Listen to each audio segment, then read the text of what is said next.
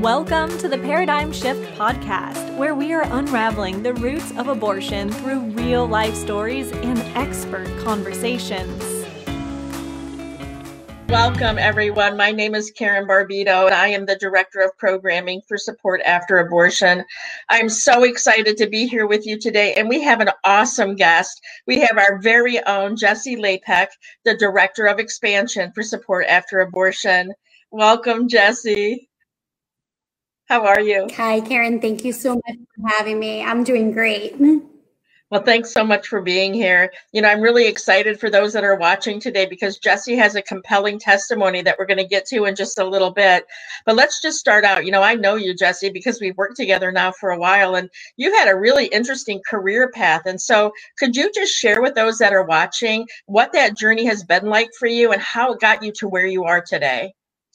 Yes, of course. I actually started um, my career path in college, but a little bit later than normal. Um, and I did an internship at an organization that serves survivors of sex trafficking, where I really just found a heart and a love to help people who have experienced trauma of all kinds. Um, so with that, I I ended up, God brought me to a pregnancy center, Pregnancy Solutions in Southwest Florida, where I was the director of client services. I oversee, I oversaw all three of our centers. Um, and now I am the director of expansion at Support After Abortion. And we are so blessed to have you, Jesse. Thanks for coming along and being part of the team. You know, I learned um, in my own testimony, I had an abortion when I was a freshman in college, and I struggled with that for decades afterwards until I found hope by going through a healing program. You know, what what's drawn you to support after abortion, Jesse? Yeah. It's a great question, Karen. When I was working at the organization with survivors of sex trafficking, I had a situation where God undoubtedly kind of shook me and said, Hey, this is part of your story and you can't numb it out anymore. Uh, and when that happened, one of my employees came to me and she said, Jesse, I have to tell you about one of the survivors and what she told me. And I said, okay. And um, it was a relatively new employee at the time. And I just thought to myself, okay, this is new for her and I'll really be there for her. At this point, I felt like I heard it all um, just working in that industry, you get a really quick uh, version of all kinds of different things that people have been through. And she started graphically describing one of our survivors' abortions to me. And uh, Karen, to be honest with you, it was almost like an out of body experience. And I did the best I could to keep a professional mindset, but I definitely could almost, it was almost like I was watching myself in the conversation with her and feeling this flood of emotion and realizing. And I um, questioned her, you know, how did you support her through that? What did you say? And she was telling me different things that came up for her and different things that she said. And at the very end, she said, I told her that uh, she would see her babies in heaven one day and everything just came crashing down like a ton of bricks. I just realized when I had had my own abortion experiences 14 and 17 years prior that that day didn't end the decision didn't erase everything and so um, i think because i had been numbing out for so long god just really was like, hey, you really need to deal with this. This is something that is affecting your relationships, your parenting, your um, role as a wife. And so that was a pivotal moment for me where I realized I really needed to seek healing for that. At the time, I was working about 60 hours a week and I ended up at a retreat, uh, a work retreat, but it was also therapeutic in nature. And um, the CEO of the organization said, Has anyone had any of their own personal trauma experiences come up for them? Because that tends to happen when you're working with people mm-hmm. who have experienced trauma, like I mentioned earlier. And I said, Yeah, actually, this just happened about a month ago. And she told me about her own abortion story and how she sought healing for it and how she was talking to a pastor and said, he told her, Hey, you need to go volunteer at a pregnancy center. And that just stuck with me. I was um, a wife and a mom of three kids and working insane hours. And so I didn't exactly see how all of it would be possible. But at least a couple times a week, I thought, where would I find some time to volunteer? And it just really stayed heavy on my heart. I knew it was something God was calling me into. That's, so, that's so great, Jesse. Wow, that that seems like that was like a like a wow moment for you when when somebody that worked for you you know shared a story that just brought up all of these thoughts and and just kind of put you back to that very time in your life when you had your abortion. So could you expand a little bit for those that are watching what what that conversation and subsequently with the woman who confessed that she had an abortion and gone through healing? Can you just share with those that are watching what that brought up for you yeah, it brought up a lot for me. And it's interesting because that's what actually took me into the pregnancy center world. Um, like I said, God orchestrated all of it. Um, and my boss at the time ended up at the pregnancy center. And I thought, man, this is perfect. I will volunteer at the pregnancy center. God, again, had bigger plans than what I did.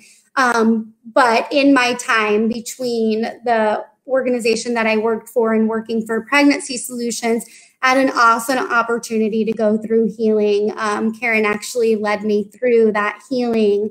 And what I realized in that, um, a lot of my childhood stuff that I had gone through, my dad struggled with addiction. My mom struggled very much so with codependency. And so while God's redeemed those relationships and um, really just spread a lot of healing in my family. It was really difficult for me as a child, and I continually looked for validation and um, ways to really signify that I was lovable and that people loved me. So I found myself um, trying to be really perfect when I was a child. When that didn't work, I really went down a rebellious road. And at 13 years old, I began having sex um, unmarried, obviously at 13, but really I just thought I can't, I couldn't figure out how to fill that hole and fill that void. And um, while that always was temporary in the time, I feel I felt like someone loved me and somebody wanted me.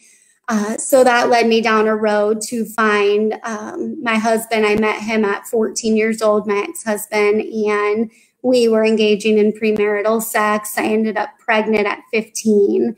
And I was raised in a house. My mom had had a miscarriage when she was 16 and uh, didn't explore the trauma and the things that came from that, and really just saw it at the time as a blessing. Um, and so that equated in her mind to terminating or the termination of a pregnancy is a blessing and you get to get rid of the immediate crisis. And so she had said you know if we ended up pregnant that that's what we would have to do is have an abortion. And i never thought that that that i would actually do that. And all of the fear and all of the panic and all of the feelings of not being able to do this not having support crept in literally the second I found out I was pregnant, I said, There's no way I can do this, and didn't give it a second thought. Um, fast forward a couple years later, I ended up pregnant again at 17 and um, swearing I would never have an abortion again. I did have that child. She's now 18. I'm so grateful that I did. She's amazing. Um, and it's just been such a journey and a joy to be her mom. Super honored and blessed. Um, but it was really rough, uh, really rough the first few years. Um, again, like we repeat patterns of behavior, and I ended up marrying someone who had the same struggles as my dad did with addiction, and um, he was not able to really provide support or anything like that. So, couple years later, fast forward, I was pregnant again and really felt like I couldn't do it. Um, I felt like the what I was doing with my first daughter. Um, we were sharing a room at the time, and I was barely getting by. And I just panicked again and felt like I couldn't do it. So even though I had that moment of swearing I would not have another abortion, it felt like the only option um, that I had at the moment. And I panicked and again didn't look back. So, yeah. Gosh, Jesse, I'm so sorry you had to experience the pain and struggle of not just one, but two abortions. The pain is real you know, as I told you before, I've had one myself and it was really hard afterwards. Um, and bef- I know that you said that you'd be um, willing to share your abortion testimony with us. Um, Jesse's had both a surgical abortion and a chemical abortion. And so she'll talk about those things. And for those listening, I just want you to know there could be some really graphic detail in her testimony. So I want to make sure that if emotions come up to you, you have somewhere to go. You know, so we have a team standing by. You know, if, if you're struggling listening to this testimony, you can reach out through Facebook um, or you can visit us at our website, which is www.supportafterabortion.com. And we have our Hope line, um, and that is on the screen now, and that's going to stay up through the duration of the interview. So you can reach out at any time. Somebody will be there to respond to you. So that said, Jesse, would you be willing to share your testimonies with us? I would for sure. Um, yep. You are so welcome. And Karen, I want to go back for a minute um, just to the three pregnancies over two span to like two years each span and talk about uh, the things that we repeat over and over again because i know some people can hear that and go like didn't you learn? Um, but what happened as i explained earlier that looking for love that self-worth that self-esteem really draws us into a place of blindly making decisions and not realizing what all of those consequences are not even being conscious to them. So the trauma the looking for love, the self esteem really caused me to struggle in those things. And furthermore, the healing important because then I influenced my bonus child to have an abortion herself. So that's been um, definitely part of my story and how history repeats itself and patterns repeat itself. So anyone who's wondering maybe at that part of my story, like what is wrong with these people? Can they get it together? It really has to do with patterns of behavior and trauma that really blocks us from being able to make those decisions because they're so reactive. That's um, really good, Jesse. So, you know, what I'm hearing you say is that for generation to generation, these behaviors and these choices could be handed down, right? Because we could, we only know what we've been taught right? And what we what we've what we've seen and then what we've modeled for those generations that come behind us. So thank you for expanding on that. And how often do we say i don't want to be like my mom or i don't want to be like my dad and we end up in that same seat and we don't know how we ended up there or even how to get out of it. And that's really what it boils down to is not knowing how to get out of it. That that right. helps us stay in that. So right.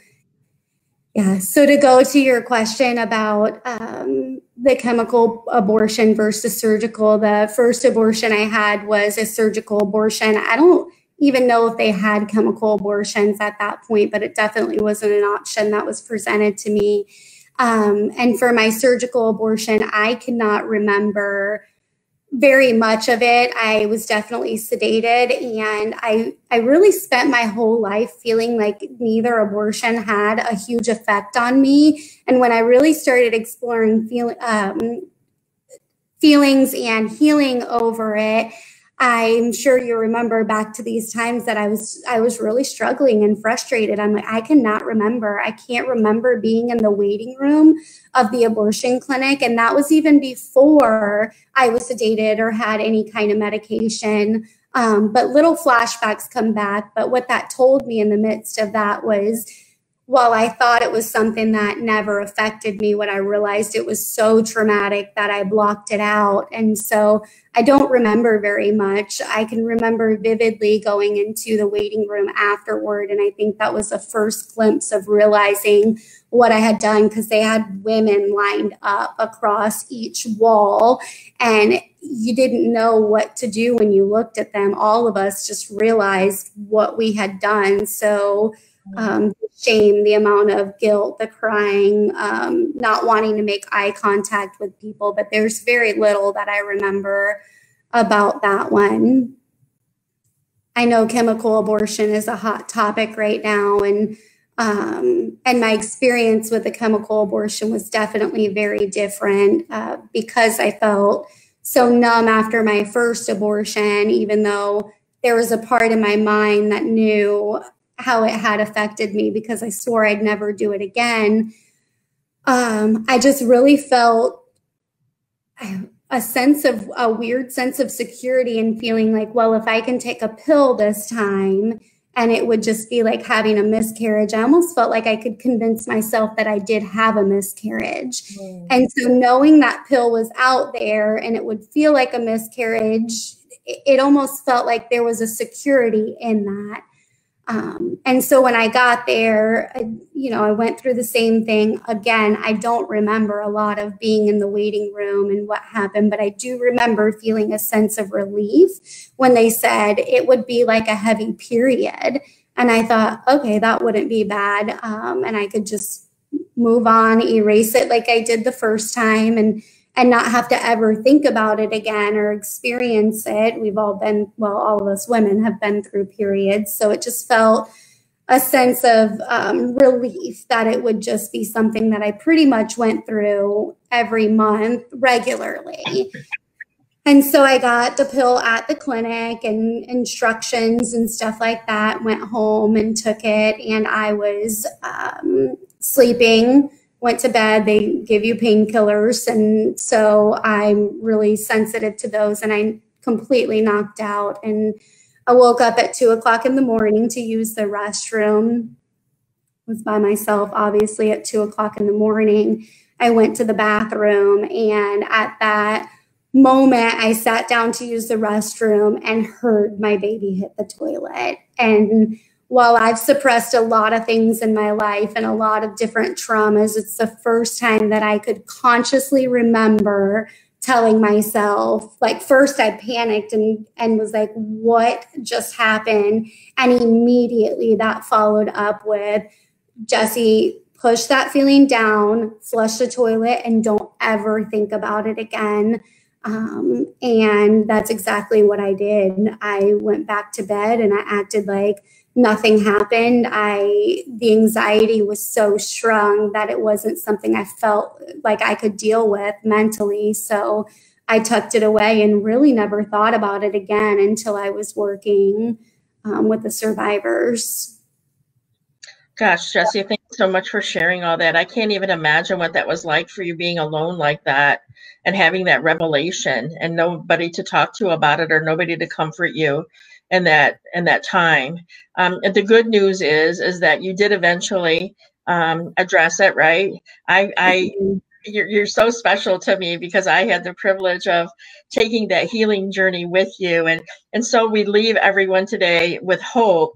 Could you share with those that are watching any kind of revelations, insights that you had, um, and what freedom felt like as you went along the way? Yeah going through that and after years of therapy and healing groups this was so different um, to me. It was touching on an area that i wouldn't acknowledge for so many years that affected me.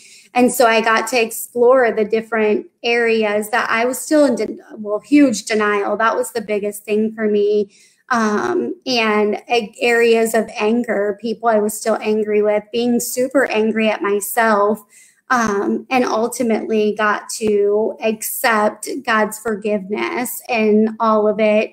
That was huge for me as I was going through. Um, I had a great support system at the time. My husband was really awesome um, and just supporting me along my journey. I got to have a lot of conversations with some of the people who were on that journey with me with my mom, with my bonus daughter that I mentioned earlier, who's also um, gotten connected with healing. And through all of that, it's really been a conduit of being able to spread healing, hurt people, hurt people, and healed people get to be a conduit to heal people. And so, um, really, in going through all of that and all of the struggles that I had and the downward spirals, spirals and the family dysfunction, God's just really utilized the situation to turn it around and bring a level of health to me, which then in turn brought a level of health to my husband, to my mom, to my kids, to my siblings.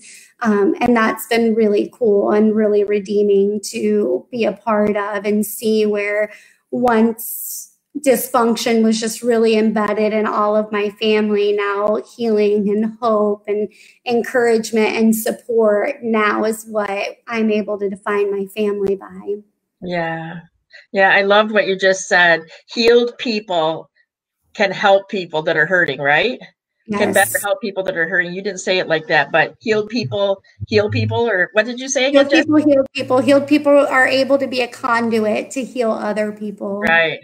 That's yeah. so good, right? So good. Yeah. Jessie, I just am so thankful that you've been here today. I know that you just um, you were so transparent and so authentic. I know that there's somebody out there that can relate to what you said, you know. And so, so just final words for those that are watching. Um, we still have a couple of minutes. Do you have anything that you would like to say to those people that are watching today?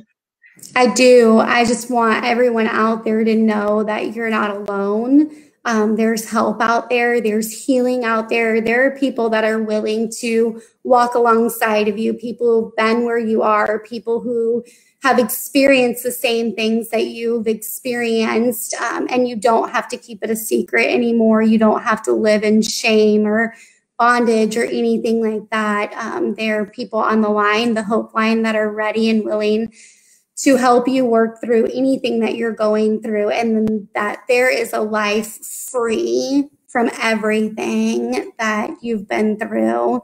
And together like i said healed people can be a conduit. And so um, you can really help you can have support in getting freedom from what you're struggling with yeah, thank you for that, Jesse. Thank you so much for being with us this week. Um, that's the end of our show today, but I do want to spend just a moment letting you know what's coming next week. Next Tuesday at 4 p.m., we'll have Karen Garnett with us. She's with Heroic Media. And so we're really looking forward to that time with Karen next week. Again, I just want to let you know that if you're struggling or someone you know is struggling after an abortion, um, you can get confidential, non judgmental help through support after abortion, or we can make a referral to anyone that's located in your region. Um, you're not alone. We can help you, and you matter. Thank you for joining us today. If you or someone you know has been impacted by abortion, you are not alone.